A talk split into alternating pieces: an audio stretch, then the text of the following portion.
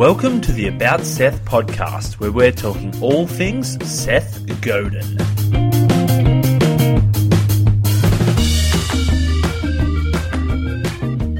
Following on from the previous episode, Knock Knock, which was Seth Godin's incomplete guide to building websites that work, today we're talking about Who's There, the sequel, and titled Seth Godin's Incomplete Guide to Blogs and the New Web.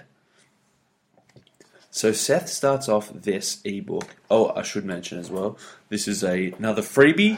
You can download this from w w w dot about seth dot com slash free to check it out for yourself. It's about a forty-five page P D F. So I'll go through my summary of the best bits of Who's There, Seth Godin's Incomplete Guide to Blogs and the New Web.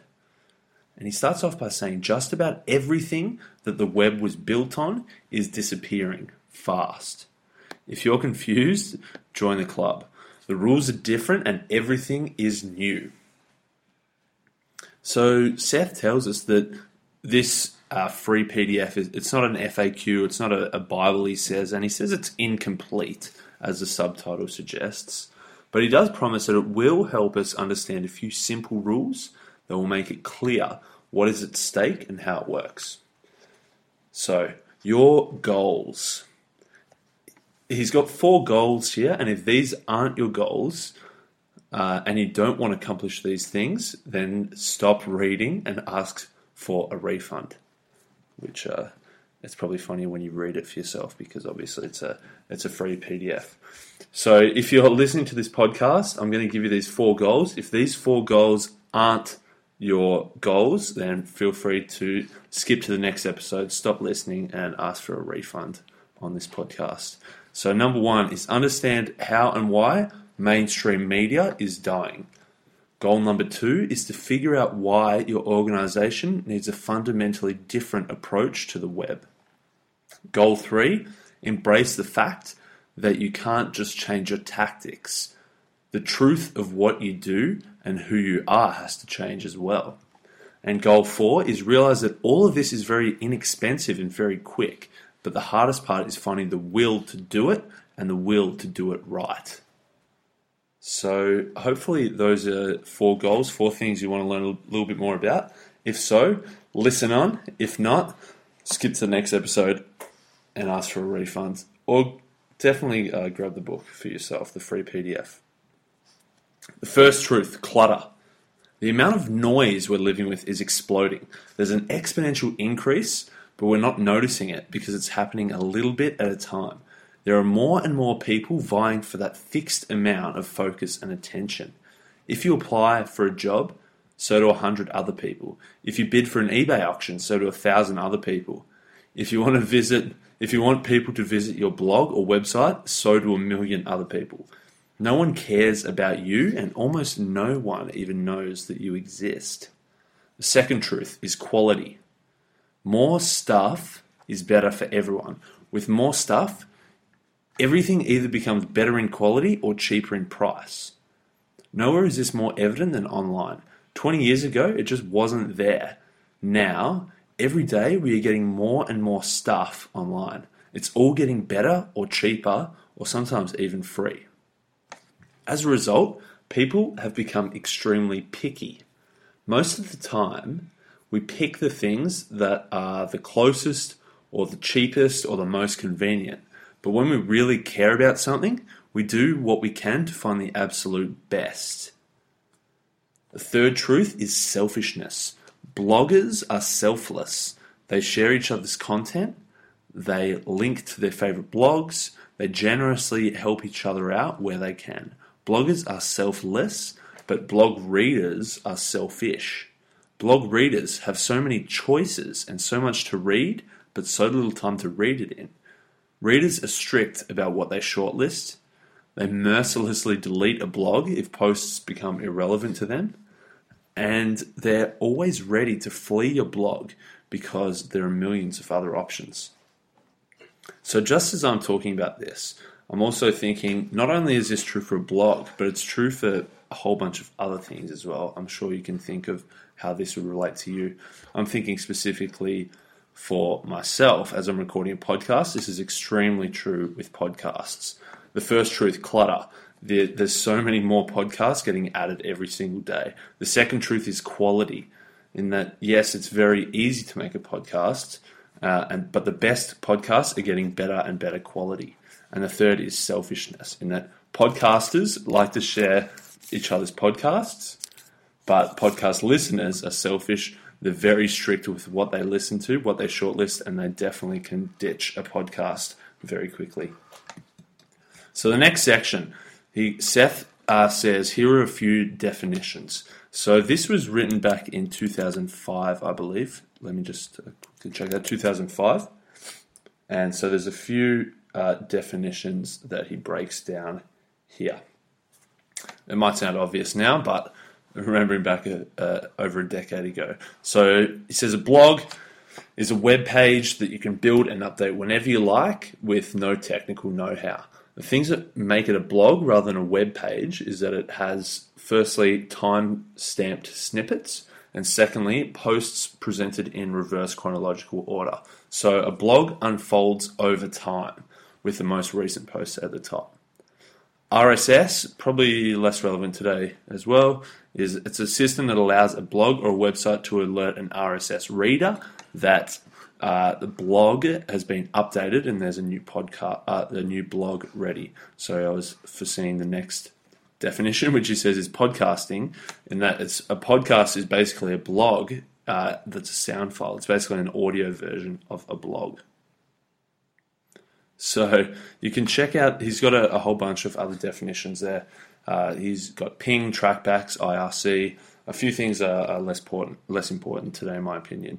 So let's get into the three different types of blogs. So Seth says there are two types of people in the world. Uh, there are those that believe there are two types of people in the world and those that don't. But he says, uh, truly there are, uh, are there are only three types of blogs. So one he terms cat blogs. So there's cat blogs. They're blogs for and about the person blogging. It's essentially uh, your own diary, but it's a public version in that yeah, you know you, you blog about your cat or your boss or a fight you had with your your spouse, and generally you're not needing or wanting strangers to read this. So if you've got a cat blog, you should embrace this fact and stop wondering where all the traffic is. You already have what you want. You've got that public version of your diary and it's there. The second type is the boss blog, and that's used to communicate to a defined circle of people. For example, the way a boss would communicate with his direct reports. So you should try using a boss blog for your projects so that people who care about the project are kept up to date with what's happening. If you have either a cat blog or a boss blog, Seth says that you can probably stop reading that ebook now or stop listening to this podcast now, because you already know who the audience should be, you already know who should be reading it, and you have the means to contact these people because either it's your direct circle or people involved in a project. The third type is a viral blog, and this is what people usually think of when they think of a blog. The goal is to spread ideas. Viral blogs can be made by individuals or organizations trying to share their ideas and agendas. The blogger is investing their time and energy to get their idea out there.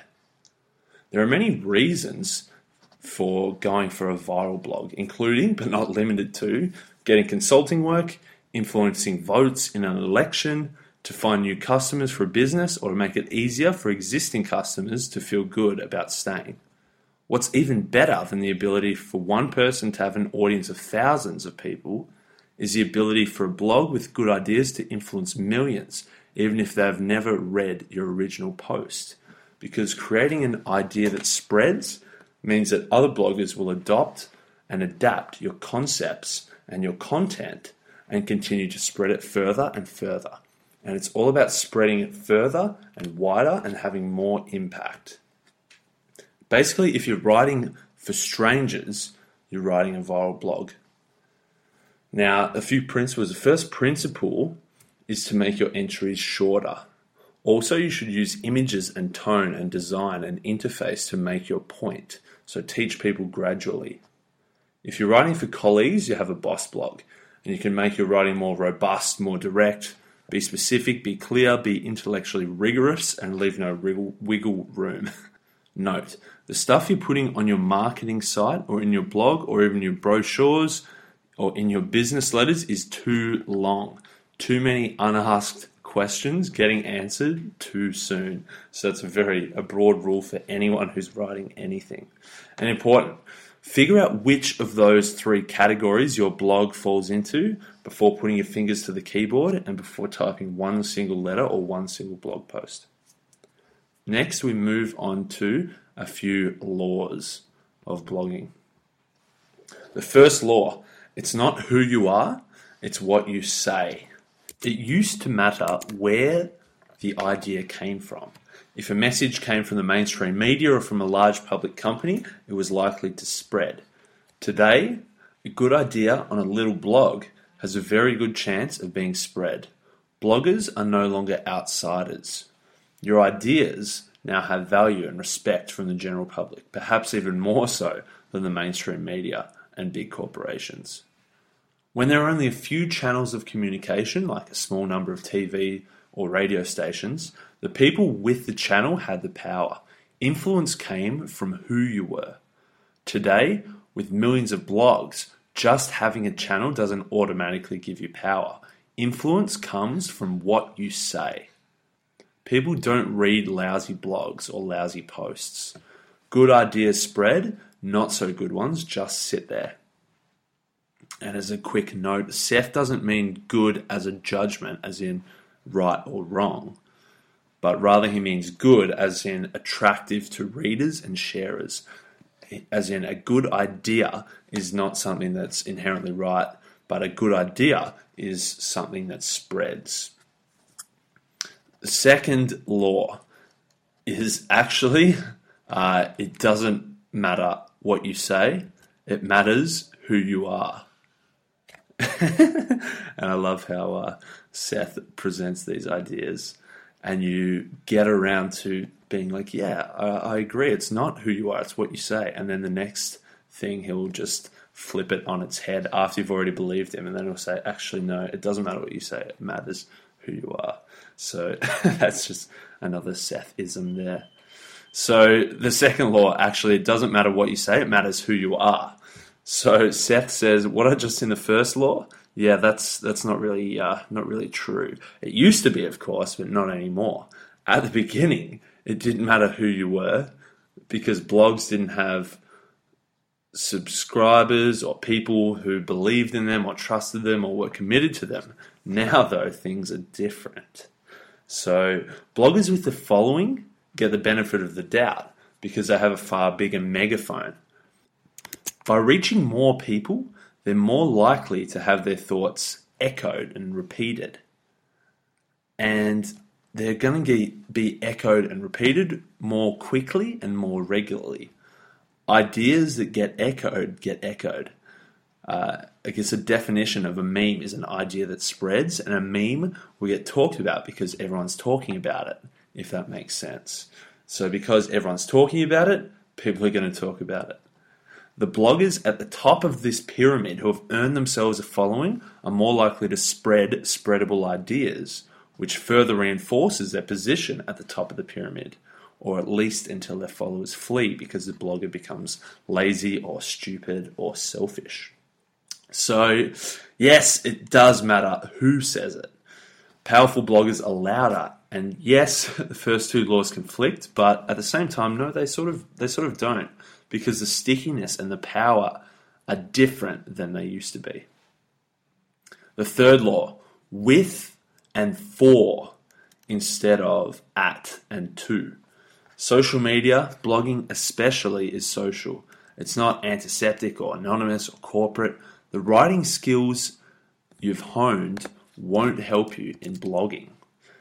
If you write at your audience or even to your audience, you make it clear that you think that you are you and they are they. You think that they are others and you think that they belong to you almost. You think that they are your audience. But it's not your audience. If you talk as if they are not like you, you won't keep them. on T V or radio, you control your channel and your message and your audience. But in the world of blogging, your audience has their own audience. So the relationship between writer and reader dramatically changes. But it's not a dialogue between two people of equal authority either. It's a hub of conversation with the blogger at the center of the circle.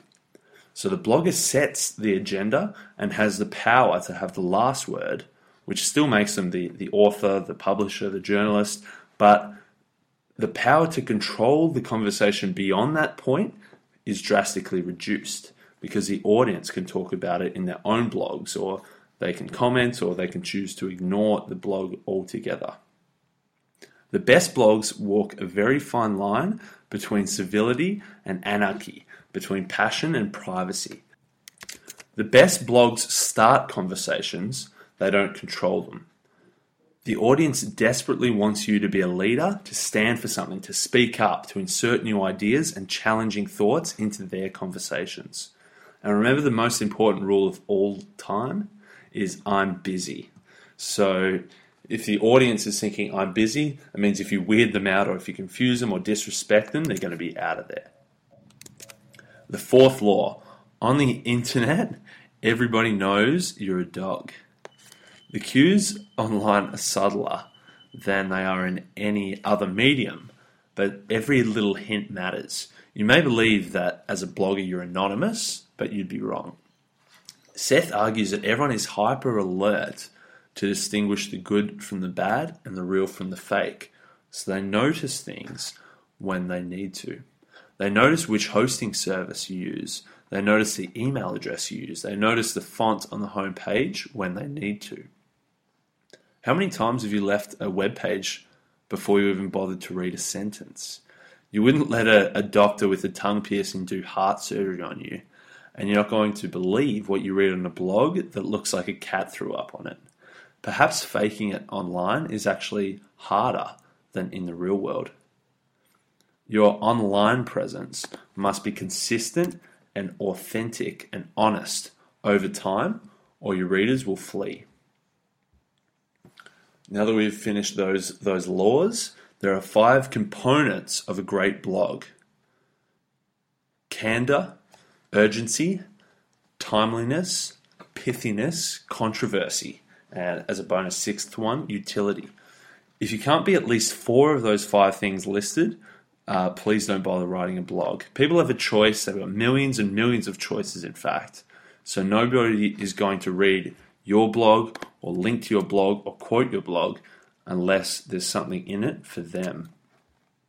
And Seth has a really good section on comments in the book, Uh, but he probably tells it better himself. So maybe you should check out that ebook for yourself if you're interested and have some kind of uh, blog or podcast or something similar.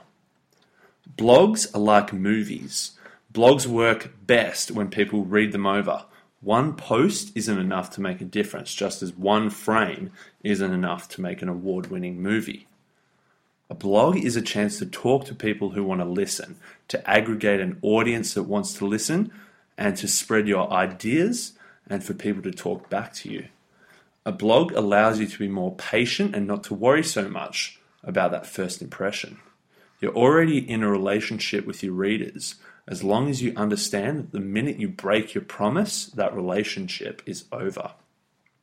And the promise I'm referring to is the expectations you've allowed your readers to have of you. You can't write a blog that chronicles your healthy cooking experiments and then you start relentlessly trying to sell a new brand of candy, because that's not the deal. You've made a deal with your audience that you're chron- chronicling your healthy cooking experiments. Now, you can do whatever you want and write about whatever you want, but the expectations must be clear from the beginning. Your blog isn't for everyone, which is okay. And in fact, that's actually a good thing. As Seth always says, if you try to please everyone, you'll fail to please anyone. The next section is titled, So What? Every post on a viral blog should be designed to get you another subscription, another audience member. Every blog post should be designed to be important enough to get another blog to eagerly post or or to quote your, or just even reprint the whole thing even. Every blog post will be read because the reader wants to read it, not because the author wants you to read it. And as a small bonus, Seth includes his most popular, uh, his most popular ever uh, post, and it's called "Small is the New Big." And I'd say you should definitely read it. I'm going to put up a link to it. It's uh, yeah. If you type in Seth Godin, "Small is the New Big," you'll see it. He even went on to write a, a whole book about it. But this is his most popular post ever. Maybe I'll do this as a separate episode. But the next section is called Talking and Listening. For a long time, marketing was about one thing, talking. Talking at people with radio or T V ads and billboards or posters. Then marketers realized they were actually missing something, and that was listening. We started seeing focus groups. Companies said that they were listening, but they were just, I guess, trying to justify uh, what they were doing in the first place. In They would set what they wanted to talk about. They would get a focus group to, I guess, justify that they should be talking about it. But they weren't really listening. But ignoring your customers or your blog readers doesn't work anymore. Feedback loops are tight and word travels fast. You can ignore the market, but not for very long, because soon they'll be ignoring you. And so here's, I guess, a recap of how talking and listening have changed. Talking. Talking is the old ways of one-way communication, and it's being killed by clutter. Radio is down, T V is down, newspapers and magazines are down and almost out. Customers are ignoring you all the time. But it turns out that enabling your best customers to tell their friends is up, way up. Making remarkable stuff that's worth talking about is up. The most important talking is storytelling. Not top-down dictation, but stories that resonate, stories that are authentic, stories that spread. And listening. Skewed focus groups are down. Unfiltered, non-anonymous blog feedback is up. Listening at your call center is up. Rapid product cycles that involve users in product design are up. So is open source, in which users are the designers. Talking directly to your publicly unhappy customers is up too. Platforms are the next big thing because they enable you to build tools that make it easy for your clients and or your customers to talk and listen. Blogging, then, is a platform that enables your organization to talk to people that want to hear you. The blog of your clients and your users and your customers are the way they talk back to you. The question is whether you're willing to listen and to take action. And the final section is titled, "And What Now?" If you care about personal brand and career and impact, you need a blog. And you should start the cycle of getting better at blogging now. Being better has nothing to do with following conventions. It's not about how standardized your blog role is or how frequently you post or how well you maintain your comment or track back hygiene. They are all the distractions on the way to building what you actually need. What you need is a committed group of subscribers, a substantial and influential audience that will stick with you as you tell your story. Measure yourself on what gets linked and what gets commented on and what spreads.